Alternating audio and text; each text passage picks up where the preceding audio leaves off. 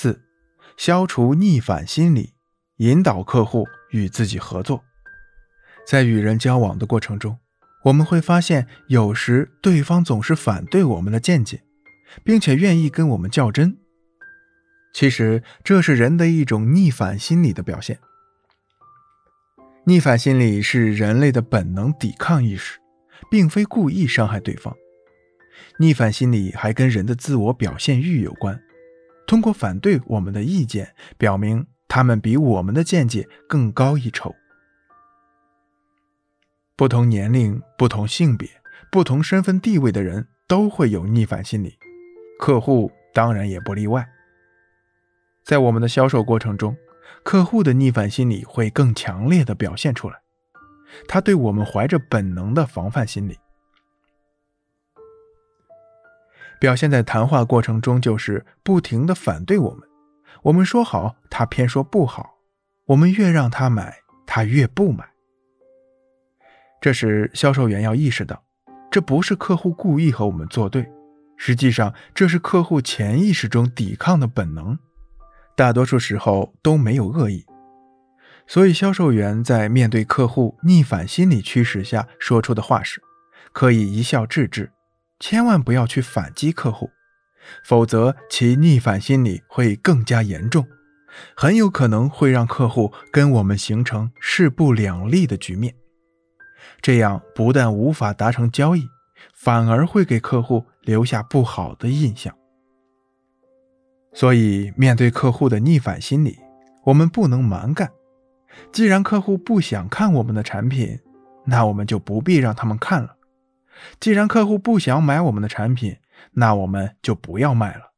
说不定这样会收到意想不到的效果。泰国首都曼谷有家酒吧。虽然酒很好，但是顾客很少，冷冷清清的。为了改变这种局面，老板想出了一个主意。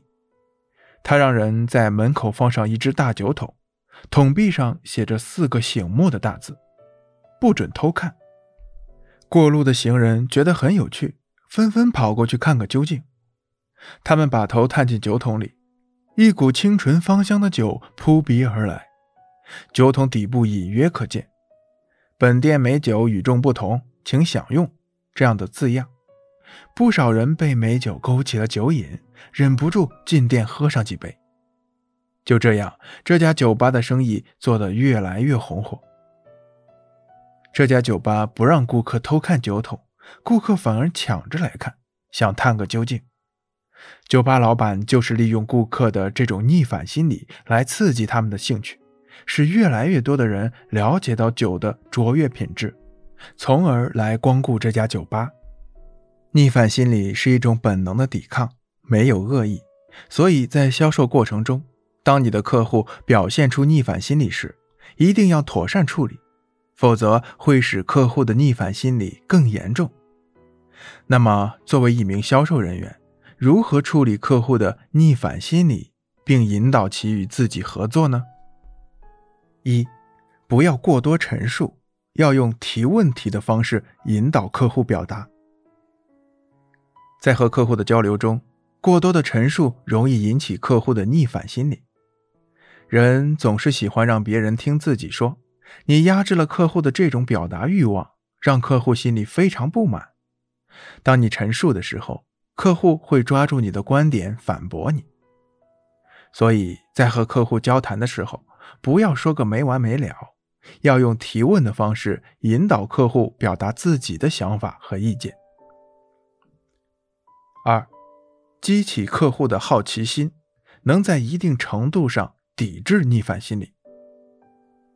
在和客户的沟通中，如果你觉得话不投机，对方处处在跟你抬杠，那么一定要及时想办法激起对方的好奇心。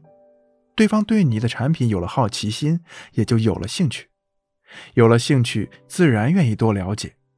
当客户愿意多了解你的产品的时候，就不会再有逆反心理，因为客户不可能一边要求你的帮助，一边又把你推开。